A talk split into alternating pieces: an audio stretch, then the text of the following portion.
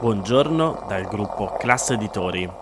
Io sono Massimo Brugnone, oggi è mercoledì 4 gennaio e queste sono notizie a colazione, quelle di cui hai bisogno per iniziare al meglio la tua giornata.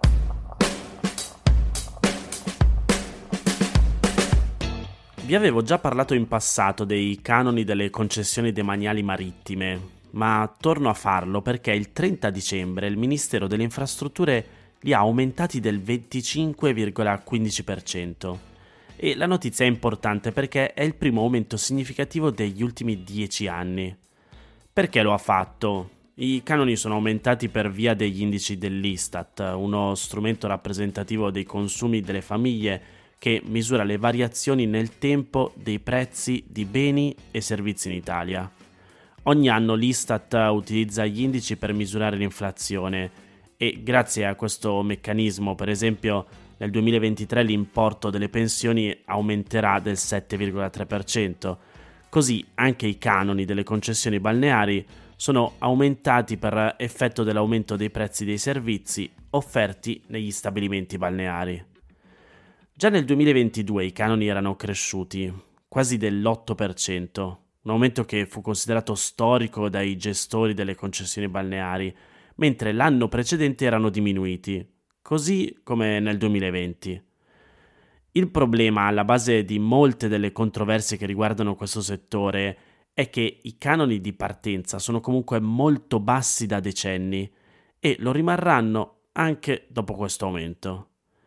È difficile dare un dato preciso dei costi in base alle superfici perché dipendono da vari fattori, ma per avere un'idea si può dire che nel 2023 il canone demaniale minimo sarà di circa 3.300 euro all'anno, mentre fino al 2022 era di 2.600.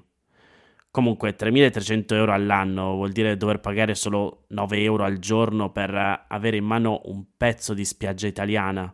E tra l'altro, ovviamente, canoni così bassi portano allo Stato ricavi altrettanto bassi. Secondo un'indagine della Corte dei Conti, nel 2020 lo Stato ha ottenuto 92 milioni di euro per 12.166 concessioni ad uso turistico. E nella stessa relazione la Corte dei Conti segnala che i canoni attualmente imposti non risultano in genere proporzionati ai fatturati conseguiti dai concessionari attraverso l'utilizzo dei beni demaniali dati in concessione, con la conseguenza che gli stessi beni non appaiono allo stato attuale adeguatamente valorizzati. In sostanza, gli stabilimenti balneari pagano le concessioni troppo poco rispetto ai loro guadagni. Ma ora, al di là dei canoni, la questione più discussa e politicamente complicata riguarda la riforma complessiva del settore e la liberalizzazione delle spiagge chiesta da anni dalla Commissione europea.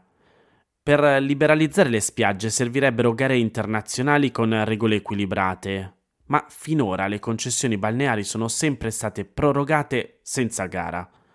Tra l'altro in controtendenza rispetto a molti altri beni pubblici, per cui lo Stato organizza periodicamente gare per la concessione al miglior offerente. Le spiagge invece sono ancora gestite da imprenditori che spesso le hanno ottenute decenni fa. Lo scorso febbraio il governo Draghi aveva approvato un disegno di legge chiedendo al Parlamento una delega per riformare il sistema con una serie di decreti attuativi, compito che di norma in realtà spetterebbe al Parlamento. La legge prevede che le gare per assegnare le concessioni debbano essere imparziali e favorire la partecipazione delle microimprese e piccole imprese e di enti del terzo settore. Comunque, nell'approvazione definitiva dello scorso agosto era stata introdotta una scadenza delle attuali concessioni che rimarranno in vigore al massimo fino al 31 dicembre 2024. Entro quella data i comuni dovranno bandire le gare.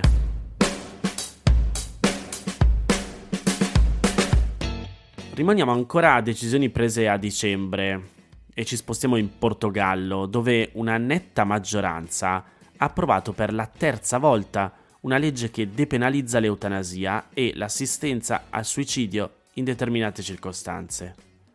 Ma per la terza volta la legge è stata bloccata. Le prime due volte nel 2021 la legge era stata bloccata per decisione del presidente portoghese Marcelo Rebelo de Sousa, cattolico e conservatore di centrodestra.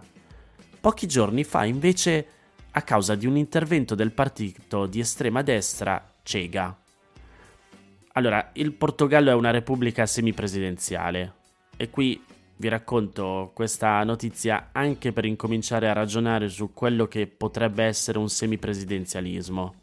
Perché nonostante la Costituzione non affidi al capo dello Stato tutti i poteri previsti da altri sistemi semipresidenziali molto più forti, come per esempio quello francese, il presidente portoghese comunque ha competenze su diversi temi, per esempio sulla sicurezza nazionale e sulla politica estera.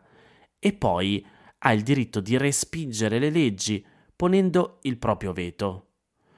Tuttavia può essere annullato questo veto dalla maggioranza assoluta dei membri del Parlamento. Però un'altra cosa che può fare il Presidente è chiedere che una determinata legge passi sotto il vaglio della Corte Costituzionale. Ora, l'attuale Presidente è stato eletto per la prima volta nel 2016 e poi confermato nel 2021. Viene considerato un conservatore moderato ed è un cattolico praticante. Tanto che all'inizio dei suoi due mandati, invece di fare il primo viaggio all'estero in Spagna, come da tradizione, De Sousa aveva scelto il Vaticano.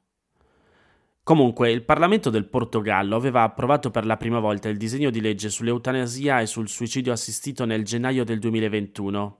Il testo era passato con 136 voti a favore 78 contrari e 4 astenuti, ed era nato dalla fusione di 5 disegni di legge che erano stati approvati circa un anno prima e che successivamente erano stati riuniti in un unico provvedimento.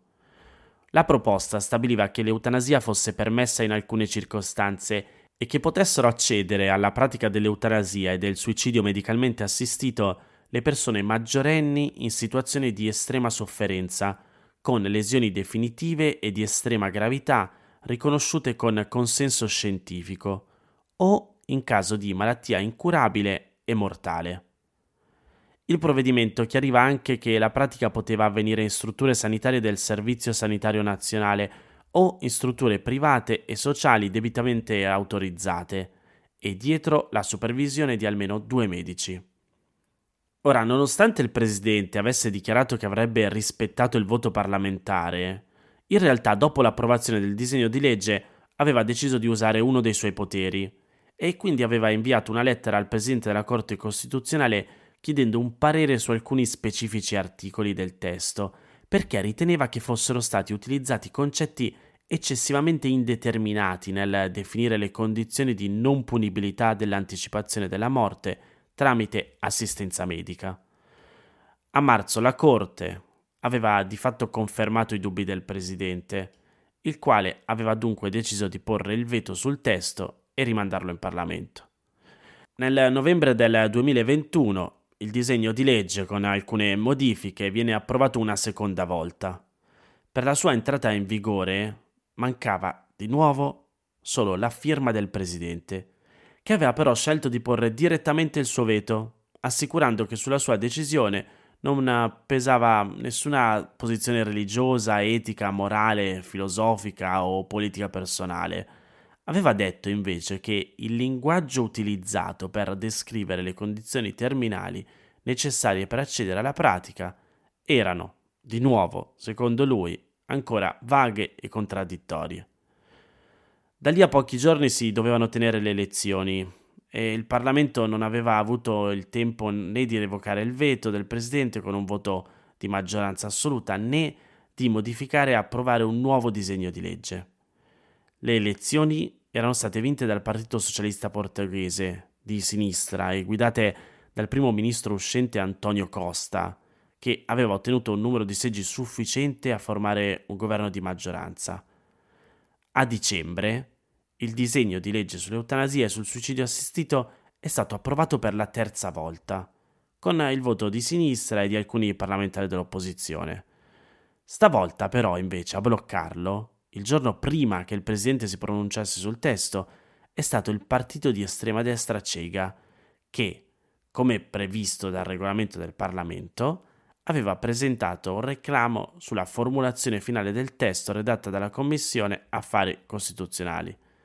Secondo il partito erano state fatte tre modifiche rispetto a quanto deciso in Parlamento e quindi di fatto, per una formalità, l'approvazione della legge è stata di nuovo bloccata e si dovrà attendere la seduta parlamentare prevista per oggi per esaminare tale reclamo.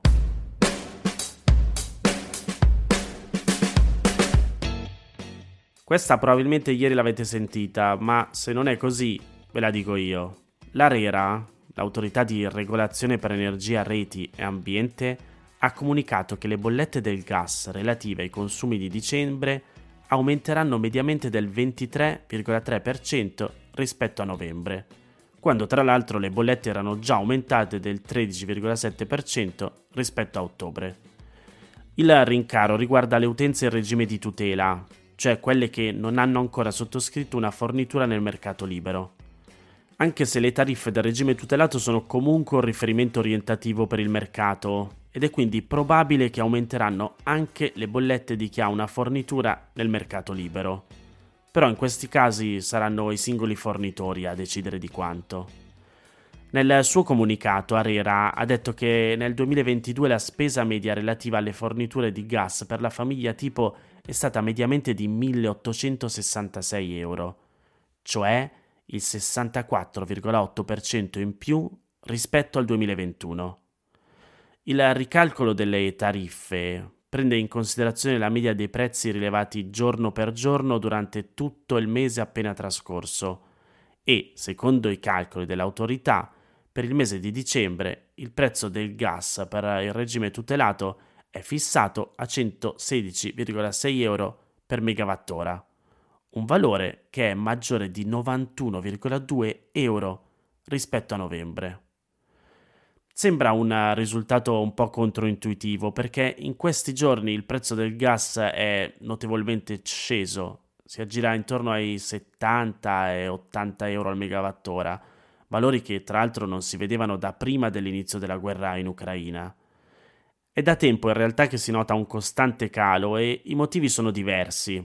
Le temperature sono insolitamente miti, i consumi si sono ridotti notevolmente da parte dei privati e delle industrie e quindi il gas sembra che basterà per l'inverno. Il fatto è che il ricalcolo riguarda la media di tutto il mese appena concluso e a inizio dicembre le quotazioni erano ben più alte, tra i 120 e i 150 euro al megawattora. Una specifica, l'aumento riguarda le sole bollette del gas, non quelle dell'elettricità, il cui ricalcolo avviene trimestralmente. Il 29 dicembre scorso è stato comunicato dall'ARERA che le bollette dell'elettricità invece diminuiranno nel prossimo trimestre del 19,5%.